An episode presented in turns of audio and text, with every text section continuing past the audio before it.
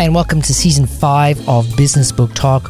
Hope you're going to enjoy this new season. I'm really excited about it. I'm sure you will really enjoy some of the books that we have planned. So let's get on with the show. Hi, everybody, it's Bob again, and I've got Think Agile How Smart Entrepreneurs Adapt in order to succeed. And I've got Taffy Williams with me today. And uh, you're way, where the heck are you? We down in the Colorado or somewhere like that? No, no, I'm in North Carolina. It's a uh, you know a real uh, nice, cool 100 degrees today. well, it's it's balmy and overcast here in Vancouver, but uh, I think the weather's going to get a little bit colder in about a month. Well, yeah, I think it's still going to be 100 degrees here in a month. My grass is turning brown. It's supposed to be green. So. Uh, hey, I wanted to talk to you about the the book, uh, but before we get too deep into it, why did you think it was a, a good book to bring out uh, at this time? It's, it's kind of it's kind of interesting. When, when I was uh, putting the book together, I had I was working with somebody who's written a lot of business uh, books to sort of be a coach, and we were going back and forth on topics and uh, you know the different topics just weren't you know he, he, would like one i wouldn't like it i would like one he wouldn't like it.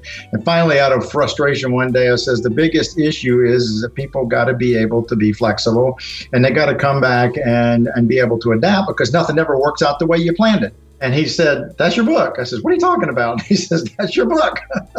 and we, so after we discussed it a little bit, it became fairly obvious throughout my entire life, nearly everything that's happened didn't happen the way it was planned. It happened because of of having to adapt in order to be able to get something to work out. Uh, even when things were failing, we had to just to be able to last longer, had to adapt in order to be able to get you know so so it became very obvious that that's something that was important it's important for nearly every business and it just seemed like the right kind of topic to go into well, you know, it's interesting because there have been a lot of books that have come out. Uh, one that was, uh, we've actually talked about on this show, uh, was Pivot. And that was a concept of your you run the business, you put a team together, and then you realize that, geez, you know, what we're actually doing, nobody wants. So instead of shutting down everything, uh, be agile and pivot the company.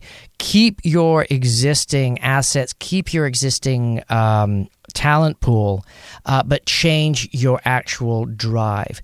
How is Think Agile different from that other philosophy? Well, it, it requires, and I know programmers don't like this, uh, but it requires actually planning in advance, thinking about where you're going, looking at multiple routes to achieve that goal. It may mean that you look along the path, and in order uh, to pivot, it requires gutting the company and rebuilding it. I had to do that twice. Uh, you know, and, and, so the, the objective is, um, you know, to try and look for landmines, uh, look for places where you can take advantage, look for for unforeseen, you know, positive events that can change your business, and and try to incorporate uh, a path that will uh, allow you to succeed or succeed to a greater level. So it, it kind of has some of the same pivot stuff, and I think I use the word pivot in the book a couple times. Uh, you know, but it really requires a, lot more than that. I like to describe it as going to see grandma in Colorado uh, right around the time winter's coming up and say, not throwing blankets, water, and food in the car, driving down the road, it starts to snow, you get stuck, and you didn't plan. Well, you knew you knew there was a chance it could snow. You could have planned in advance, and you could have made your life a little bit simpler, but you didn't. Well, I find that the more you plan and and uh, oh, it may rain today, so I'm going to take an umbrella, or I see something happening in the future, so I should plan for it. Uh, that tends to make that thing not happen nine times out of ten. Well, it, I never have that problem. When I plan, I plan with an end goal that's going to take place, and I plan to look for ways that can keep it from happening, and then I look for how I can make sure that that doesn't create a problem. So, you know, if your goal is to have a product on the market by such and such a date, and you know you've got uh, one manufacturer that you know in place, but you haven't planned for a second uh, manufacturer in case there's a problem, or you know that there's a critical point in your development process, and you haven't thought about how you might be able to uh, find a way around that if that if that becomes a real barrier.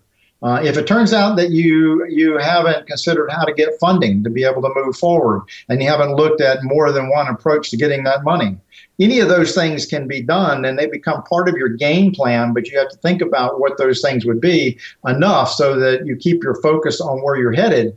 but you plan to try and make sure you get there in a reasonable time frame with as least uh, damage as possible. Yeah, and, and you know, as you're saying that, I'm thinking also that really, if you're organized, you have a game plan, at least you know when you're off your game plan because it's it's more than just being agile having a game plan. Well, absolutely. it's it's it for me at least it's the ability to, to to know that you're on track or if you're off track, how far off track and what's driving you off track and if that's going to continue to be a problem, fixing it before uh, you're into a growth spurt because that's one thing that will kill a company is growth, uh, which is ironic. This applies to more than just companies. I, I give you a really great example how I was not agile just in the past six months. My wife pointed to a light bulb in a room and said, You know, can you change the light bulb? Because it was flickering. It was a fluorescent bulb. I said, Sure, I've done that thousands of times. So I pulled out my ladder, came back after having, you know, come back from the gym. I get on the ladder. A, you know, I'm up about nine feet on, off the floor. I go to change the light bulb and I put a new light bulb in and it still has a problem. And I says, oh no, now it's an electronic component called a ballast inside the fixture. So I said, okay, I can replace the ballast. So here it is. I'm trying to pull this light bulb apart from in the air, uh, and I finally uh, pull look at the ballast, and it says it's got all these wires coming out. It says I'm not doing that. I'm going to put a whole new fixture up. So I go out and buy a brand new fixture that's different. I go to put it up, and it turns out that the guy electrician didn't put a metal box in the ceiling where you put the wires in. So here it is now. I'm trying to pull this thing out of the ceiling. I'm trying to figure out how to reconstruct it. I had to take the fixture back. I got a different fixture. I put it back up. Instead of yeah, having all the tools with me and planning ahead and figuring out what I had to do, I'm trying to mount this new fixture up, and I ran into all kinds of problems. Short to make this a much shorter story and not going through all the blow by blow things, it took me four and a half hours to replace a 20 minute, uh, what should have taken me 20 minutes because I didn't go up and look behind the thing to start with to figure out what it was I had to do. And I didn't bring the tools in there that I would need so that I wouldn't be going out and trying to get them on the fly. That's what I mean by planning ahead. Yeah, you know, it's interesting because, you know, a lot of times in an organization, um, especially if you're in management or you're leading an organization, time is of the essence. And it's so difficult to get that time or uh, tell people, guys, I know we want to launch. I know we want to be doing this. I know we want to be uh, going to this trade show, but are we ready? are we ready for the success? Are we ready for the build-up? Are is the company uh, organized enough that it can survive if we kind of drop off the map for two or three months to get organized? So, um, is part of the strategy understanding that yes, you have to spend time up front and not to fret about it too much.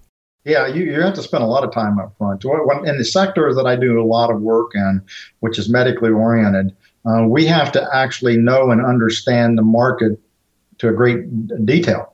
Uh, if you want to raise money, these people are savvy. They understand what it takes to launch a product. They understand the dynamics. And if one physician is losing patients to another one because your product is sending them over there, you're going to meet resistance. They understand that, you know, if you have a, a Me Too product or if you have something that's a nice to have rather than a have to have, you're not going to capture a market all of that goes into the first part of the planning is what is it going to take to capture your market how much am i really going to get and can you convince an investor they should invest in you on the manufacturing end, you have to make sure that you meet all the appropriate criteria and regulatory, uh, you know, hurdles, and that you have planned that, and that, and that, you know, at the end, all of your documentation is appropriate. Because if the FDA looks at the documentation and says, "No, this isn't right," you're going to delay a launch.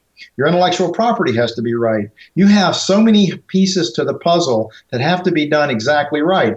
Problem is, is that if you have a really fantastic product, and I'll give you an example, Prilosec, which was for for the gut, for uh, acid and you know acid indigestion, they were selling a billion dollars worth of this stuff almost you know a year or more. They calculated that one day cost them, um, you know, millions of dollars. So one day and loss of a patent life can cost you millions to hundreds of millions of dollars. And so, you know, it's more than just launching late. You're losing time and money, big time. Let's talk a little bit about how the book is constructed. You know, you've got three parts. Uh, part one, understanding what you need to know before adopting an agile work uh, work style. And then number two, uh, increase your agility exponentially. And then number three, uh, monitoring and troubleshooting. So I wanted to know, you know, if, if you picked up the book and you don't have a ton of time, is it worth going from the beginning of the book all the way through, or can you kind of jump straight to section two or a part of section three? Or what, what do you think the best strategy for tackling the book? I kind of believe the best thing is to go through the whole book because it kind of lays out the strategy, and each section has individual examples of how things work.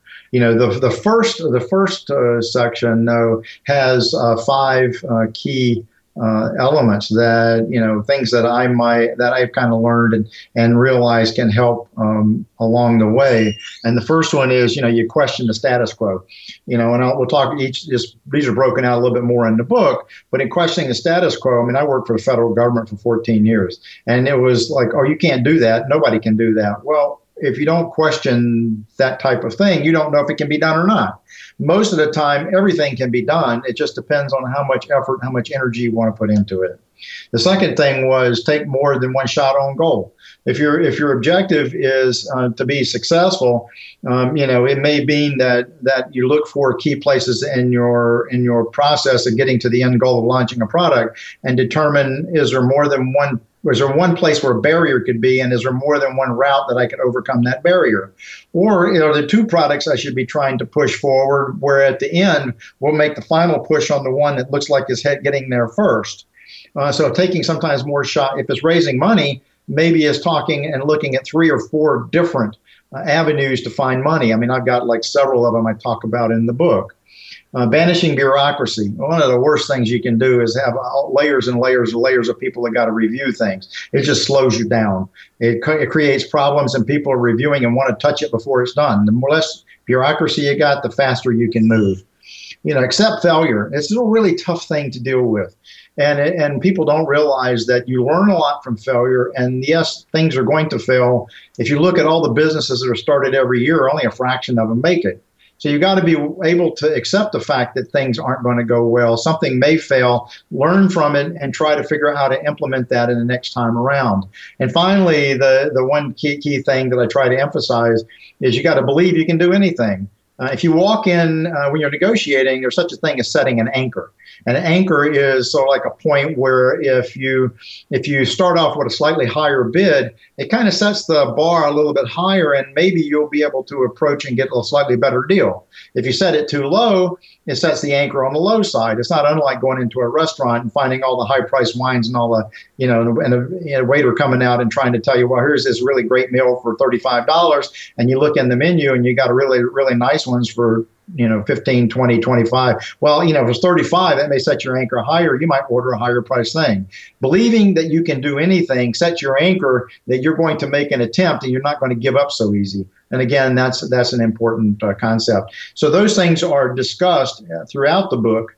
And they, and you know there's a lot that goes into that and how you might be able to make adjustments. And then there's some quizzes at the end of each chapter that sort of give you ideas of how you might be uh, whether you're flexible enough and, and whether you're you're you're uh, hurting yourself by being too locked into one scenario. When a person uh, approaches this book, what's the best strategy? Because you know you've read the book, you get you know basically, oh, this is good stuff. It's going to take quite a long time to implement a lot of this stuff because a lot of times, depending on your organization, you're talking about a re uh, a reevaluation of how you run the organization on, on a pretty fundamental uh, way. So, what would you say to the person that's that's reading the book and getting all excited about it? What is the one thing that they're going to run up against again and again that is going to make it harder for them to implement it consistently?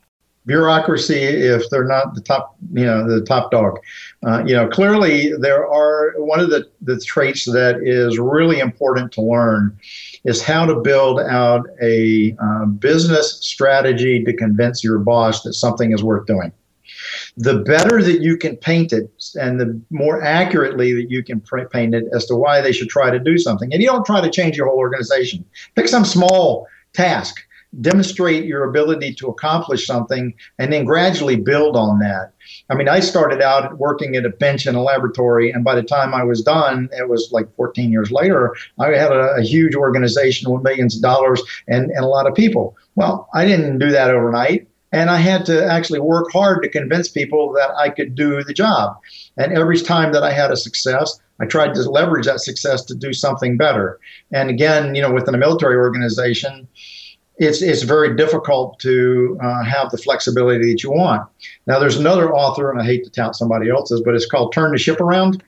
Uh, it was a Navy captain, and the Navy captain uh, was assigned to a nuclear sub after having been trained to be not on that sub, but another one. He gets on the sub, and he's supposed to know everything about the sub that he's the commander of, but in this case, he knows nothing. So he gets on the sub, and he wants to run a um, a test and the test requires uh, something unique that has to be done. And it turns out that that that is um, to put the ship into a state where it's going to run on batteries. They're going to turn the nuclear reactors down. They have to run through an exercise, and then before the batteries run out, they have to uh, have completed the exercise. So this guy uh, decides he wants to give an order to to increase the speed of the ship to two thirds speed. He wants to burn the battery down faster. So he gives the order, to second in command gives the order, and the guy, and nothing happens. The guy at the uh, helm didn't do anything. So he says, well, "What happened? Nothing happened." And uh, and so he looked at the guy at the helm and he shrugs his shoulders. He looked at the second in command and he says, "Sir, there was no two thirds speed on the boat." He said, "Well, why didn't you tell me?" So if you think about bureaucracy, it is top down.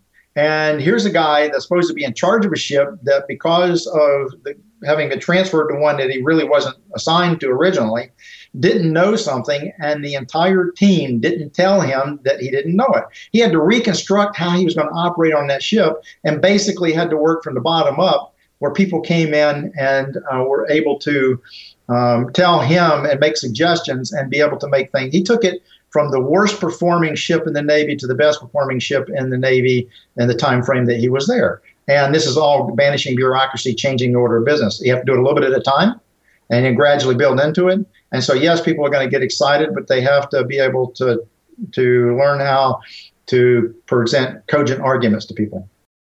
Well, you know that's interesting because you know in a military situation, uh, you make an order, you you you make a decision, and people will follow it. They go, yes, sir, and they go and do that unless they run up against a brick wall, like you mentioned.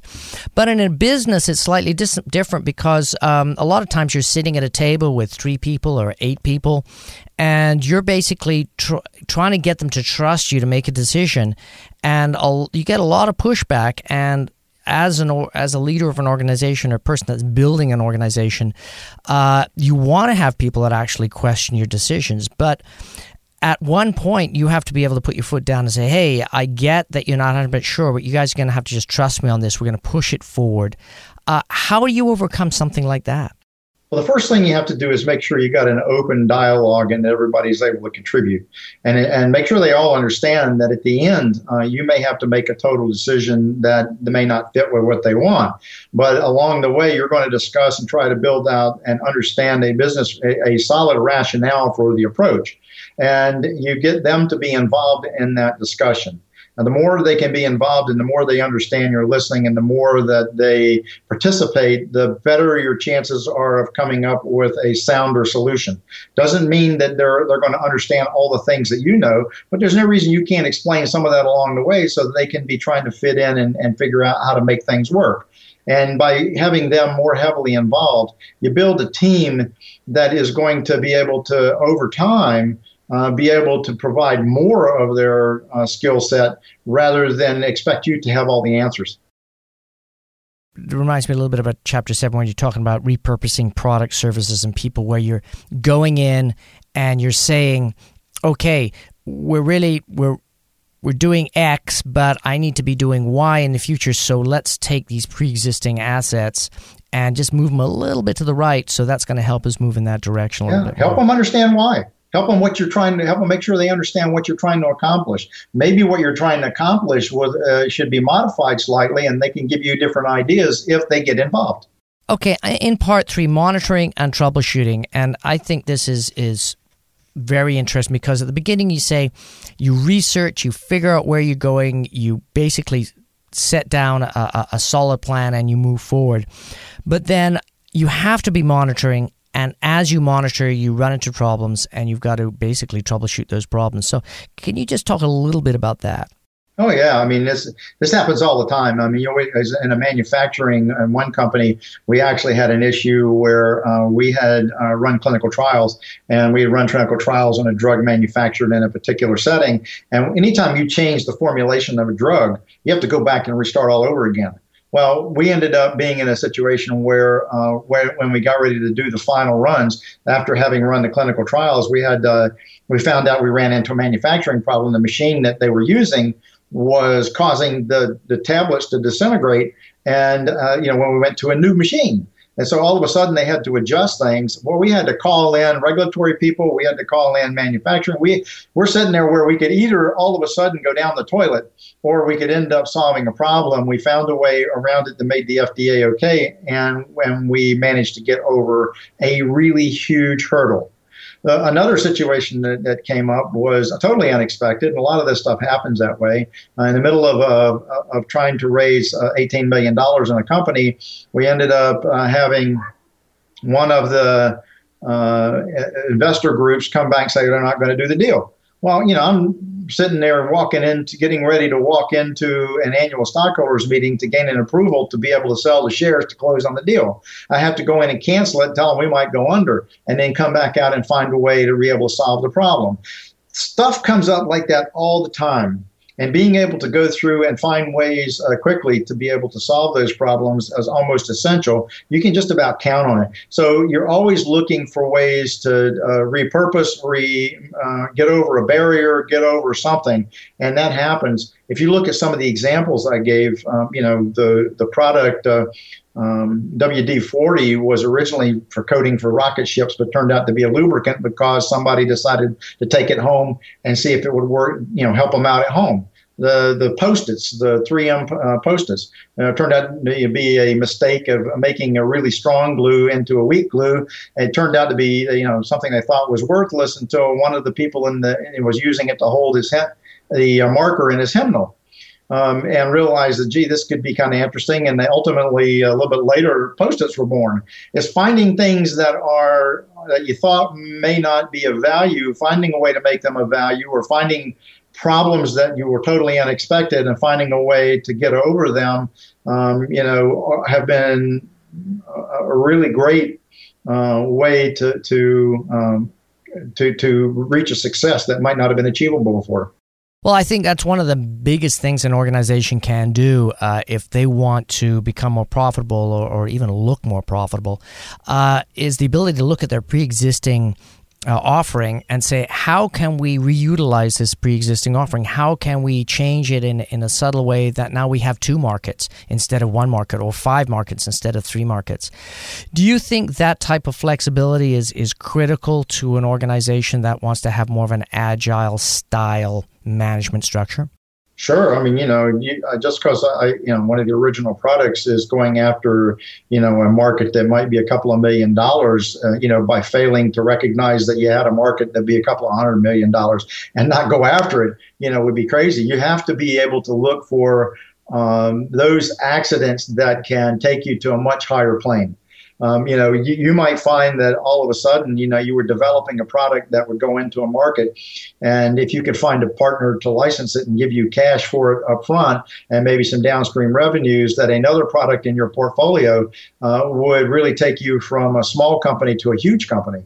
Uh, those kind of things happen all the time, and it really requires um, almost it requires an awareness, recognizing that there's an opportunity there, and then figuring out how to capitalize on it. Well, and then that goes right down to the name of the book, you know, being agile, because if you're if you don't have that built in to the management structure, when opportunities like that happen, if you're the leader, you may not even hear about them, and by the time you hear about them, it's too late.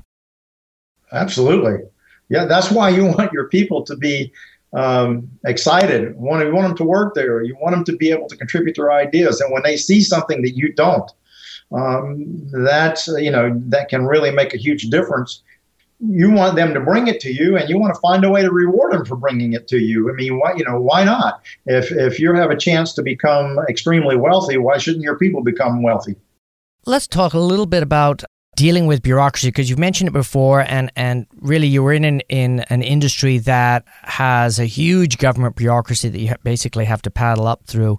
Um, how does an organization streamline away from uh, having a bunch of rules and regulations to to something that's way more agile and yet still have the ability for whoever's steering the ship to have a pretty good idea where you're going? Well it's it, this is this is where the having the people that work for you be your eyes and ears uh, and be able to help and they have to recognize that there are going to be some decisions that have to get made that may or may not fit with their thinking but you have to encourage them uh, to be part of a discussion. And then when the decisions uh, have to come about, at least they will understand that they've been listened to, that you've tried to weigh those factors into it. If you're on the bo- if you're on the lower in the chain of command, you can only influence those things that are in direct contact with you or your first line, um, you know, contacts. Uh, you know, when you go out and hunt for a job, they usually tell you to go to your first line contacts uh, first, and then you try to generate second and third level contacts. Um, you know, from these over time, so that ultimately your your immediate contact pool becomes larger.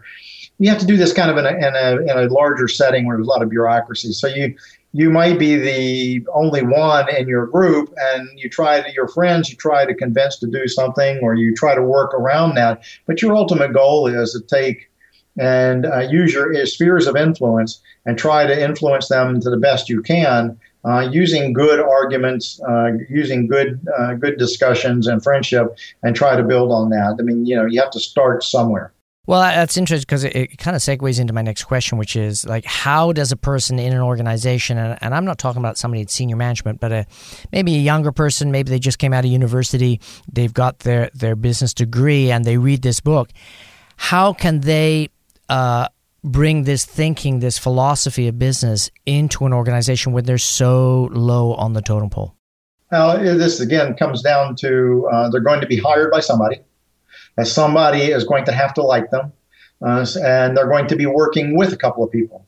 Uh, and this comes down to where your sphere of influence is that immediate person that hired you and the couple of people you work with. So take small projects and try to work through and demonstrate an ability to succeed demonstrate uh, that flexibility, try to introduce it. See if you can uh, show uh, by example or by uh, discussion how different alternatives, how something might be able to be made to work. Um, and by the way, there's no reason why somebody coming out taking that job couldn't decide to go elsewhere and create their own business. Uh, that happens all the time. About 40% of the jobs in the United States, I think, come from small business. So, you know, to create small businesses uh, doesn't necessarily require uh, uh, people to have been upper tier management within a company. It's kind of nice if they were, but you can create a business, uh, you know, plenty of kinds of businesses, uh, you know, just out of school. Let's talk about assessing agility because I think that's a that's a big big one right in the book because you know a lot of people that are reading the book or, or looking for a solution to uh, making their their organization more streamlined. How do they they assess where they are right now? Well, in each one of the chapters, uh, there are questions you can ask yourself. Um, you know, am, am am I so locked in on this one point? That I'm failing to look at other alternatives? Or are there other alternatives to create to go after this one point? Or are there things that I'm not thinking about? For example, I've got to create a product, and that creating that product, I've got three hurdles. One, I got to have more money than I got. Two, I have this one particular piece of technology that may be antiquated, you know. And three, the people that I got are all wrong. Okay, so pick one of them, or two of them, or three of them. Try to work up a scenario. If you're the low guy on the totem pole, you go to your boss and says, "Look, here's the reason this is complicated. Now we'll make an effort to do it. Here's my approach." But I can tell you that if I have more money, or if I have these people, or if I have that, here's the plan. Uh, you know, I think that we can do a better job. Um, do you which which do you prefer? Do you want me to go ahead and work with this, or do you think there's an opportunity we can try to move to a slightly higher plane? You know, it, it, comes up again and again in many of the organizations that I chat with and with many of the books that we end up reading um, that it's so important to have the right people in the right position to, to make a lot of these theories work. Do you think that in, in this particular case, it's not only that, but it's the core vision that makes a big difference? The core vision helps, uh, you know, and if your core vision is, you know, um, I rule by the golden rule, I got the rule, I got the gold and I set all the rules, uh, you know, and that's the way that it starts off. It's going to be really hard to change that from the bottom up. Doesn't mean you can't have selective changes in the organization around you within that group, but that's that's going to be a philosophy. Sometimes it is better to look for alternatives where you can be happier than to work in a place you're miserable. Uh, and it was it's easy to stay locked into a job. And again, this is the agility aspect of it. Uh, you know, you can reinvent yourself. Uh, if you are not able to get and do the kinds of things you want to do, if it doesn't seem to be fitting your style, if it really is uh, so locked in that nobody's listening to you, uh, but you really need that uh, change, this is time to be agile and think about changing you. Um, you know, you you are your first sphere of influence. Now, the second one are those people nearby you, um, and so you know the, you do you always have uh, an ability to make change someplace. For you, what was your aha moment when you know you're researching the book, you're putting it down on paper, and something you already knew was true really crystallized for you? Well, you know, I started to look back at my career, and um, one of the things is, you know, what what were some things that made big differences and helped me to realize, uh, you know, and, and move forward. So there are several events in my life that kind of came together that helped me to realize you know what were how to how to how to be more agile. The first one was uh, you know when I was in graduate school doing research, I walked in to see my uh, professor after six months of trying to do an experiment, which was required for my PhD. I mean, I had to you know get that part done before I could do any of the rest of the stuff for the next four years, and it wasn't working. And I said, "This is not working. Go give me something else to do." He just looked up and said, "You're not doing it right. Go back and figure out how to make it work." I just got really angry, walked out of there. About three weeks later, I actually figured out how to make it work, which set the stage for me to publish the papers, to write the dissertation, to do all of the work that was required for the next four years.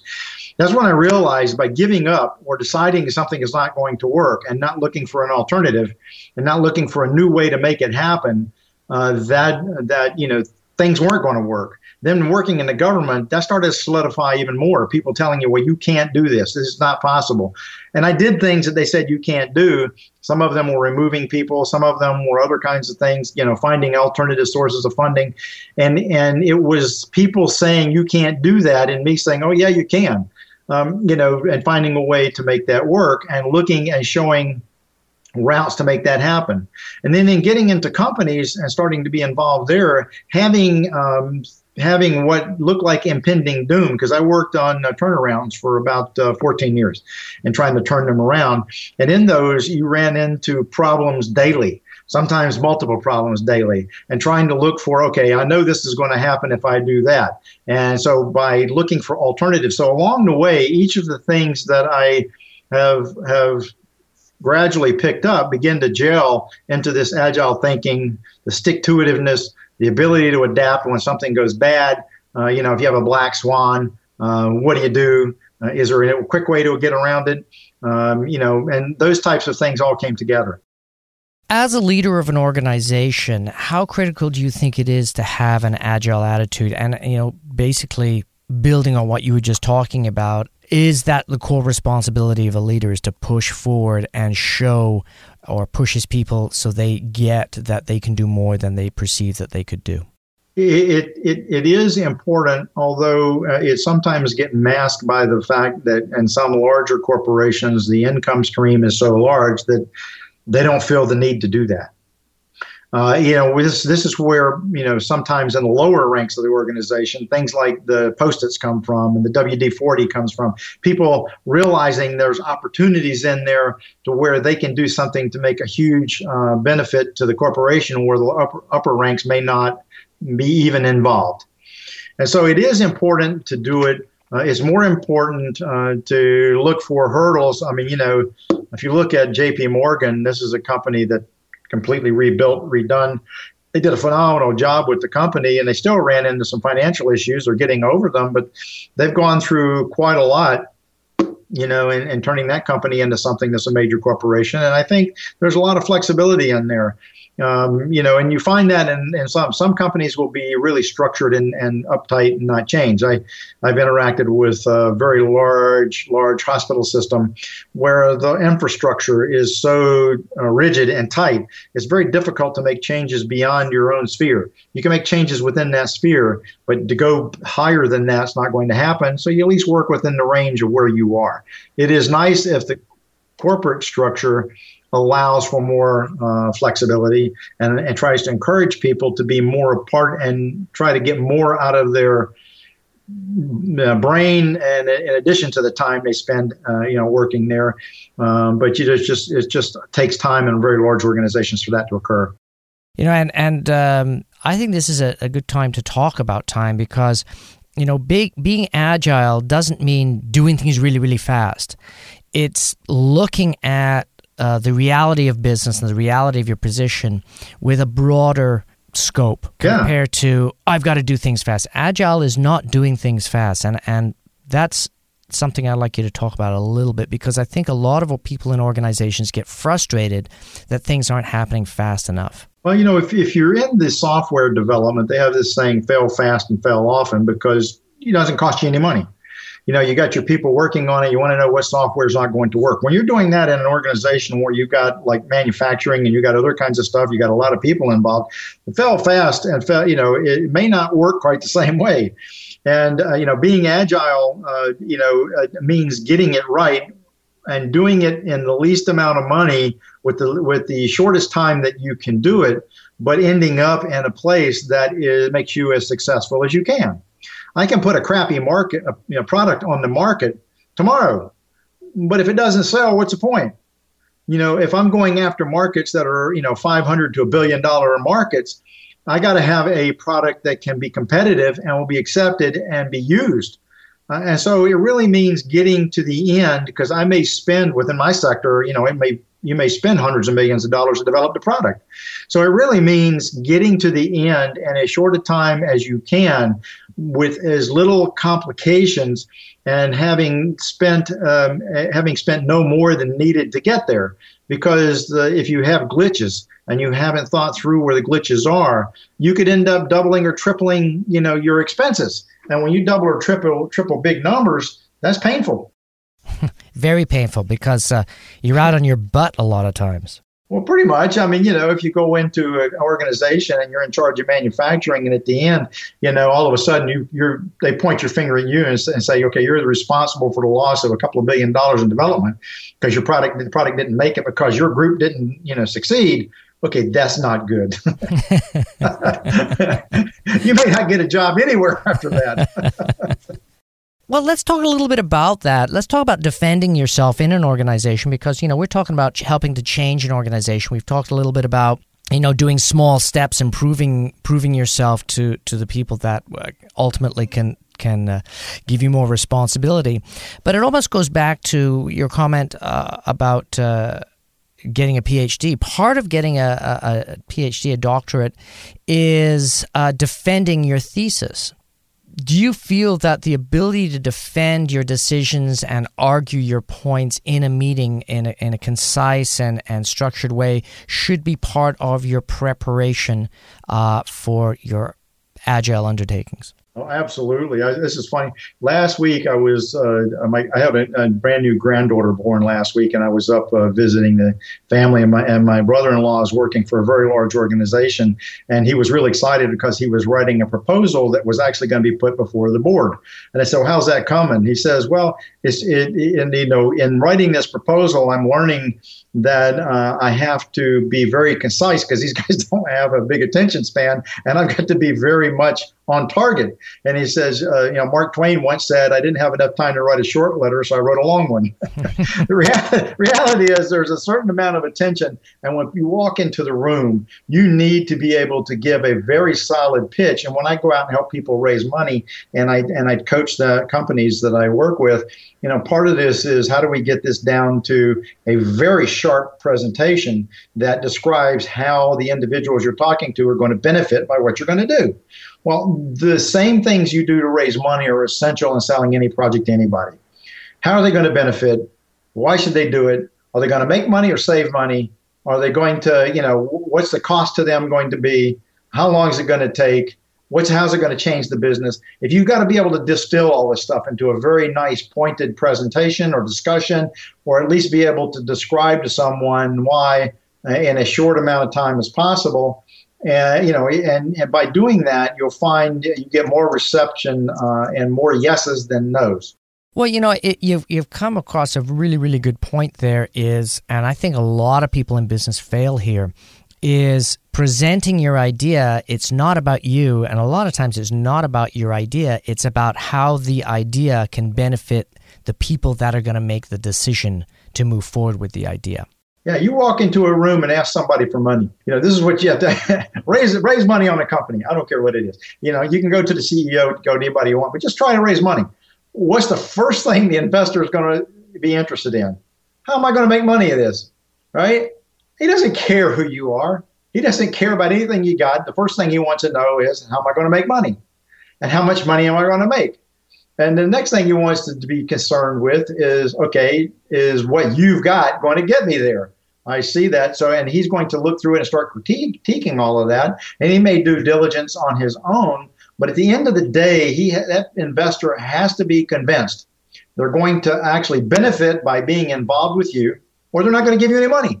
It's no different in a business. You want to walk into your boss, how's he going to benefit? You want to walk into the CEO, how's the company going to benefit? You need to be able to describe the value proposition in a way that makes it easy for them to understand, and it has to be done in you know so that they buy off on it. Yeah, I think it, it almost goes back to the formula of like um, if you're a junior manager or, or, or, a manager and you want to get the attention of other people is to, to bite off small projects and, and excel in those projects and keep doing that so you have a track record. Same thing with presenting. You don't go in and just say blah, blah, blah, blah, blah. You present the most important piece that you think is going to get that person's attention. Once you've got that person's attention, yes, he will give you one minute more. And in that one minute, you do the next step. And if you keep his attention, then you get another minute. You don't get in there and you don't have 20 minutes to present. In minute three, if he is not fascinated, you're out the door. Pretty much. I mean, you know, it doesn't take much. I mean, you can go through an hour presentation with an investor, and at the end, they say, Oh, you're, you're not far enough along for me or you're not this or you're not that. I mean, if the presentation, you know, doesn't capture, and you know a lot of times what these people are looking for, to walk in and, and make a pitch to somebody you know has no interest in that is kind of a waste of time. It's like trying to negotiate for something, you know, it's trying to negotiate and get a, a, a better price on a car when you're dealing with a real estate agent. Okay, they don't sell houses. They don't sell cars. you know, if you walk into the CEO and you're trying to convince him to do something what the company doesn't get involved in, you know, you better have a really great presentation to make that change. Um, you know, if you're trying to show him how to save money on something they are involved in, your presentation may not have to be as stellar. Well, and you know, it goes back to the stories you're talking about 3M with uh, with post-its and how they were developed. That would be one of those situations where if the guy hadn't presented the post-it note in the right way, post-its may never would have come to fruition. Right. I mean, you know, even with WD 40 or other stuff, I mean, there's there are lots of things that are out there that are in use today that somebody came up with a very solid business argument to describe why it was worth doing. Uh, you know, companies uh, get involved in, and, and pharmaceutical companies especially spend a lot of money doing early stage development on products and come up with some really unique ideas. I know one company that came along uh, and had developed eye drops for children that would prevent them from needing glasses when they got older. They decided to abandon it. They abandoned it pretty far along in the development path because they realized they didn't believe any mom would put eye drops in a kid's eyes from the time they're born till the time they're 16 every day. And they say, okay, I don't think that's going to work. Even though the outcome is fantastic, they didn't believe that it would sell. And so they let it go. And, uh, you know, so that's kind of stuff has to be looked at. You got to make assessments. And uh, there are sometimes when business propositions don't quite fit for, you know, it may be for reasons that you're not thinking clearly on. Yeah, and the way that the world moves forward these days incredibly rapidly compared to 20, 30, 40 years ago, you've got to be coming up with relatively agile strategies, uh, I would say almost like on a monthly basis compared to uh, every two or three years. Well, it, it certainly, I don't know about daily, but it certainly means somehow finding a way to be aware of what's happening, looking for ways to adapt and uh, and be prepared. So some things you plan in advance. Some things you're going to get hit with are like the black swans. Uh, you know, some things are in between. But the the key is at least um, to know how to think very quickly on your feet and uh, to be able to make adjustments and figure out how how to uh, overcome whatever situations you're in. Or if you see a really great opportunity, to recognize it as a great opportunity and figure out how to capitalize on it as quickly as you can. Mm, yeah, because if you don't, somebody else will. Absolutely. what can our listeners do today to become more agile and start thinking in a more agile way? Start at home. I mean, I changed that. I changed that light fixture. Should have taken me 20 minutes. It should have, it should have been one trip to the hardware store.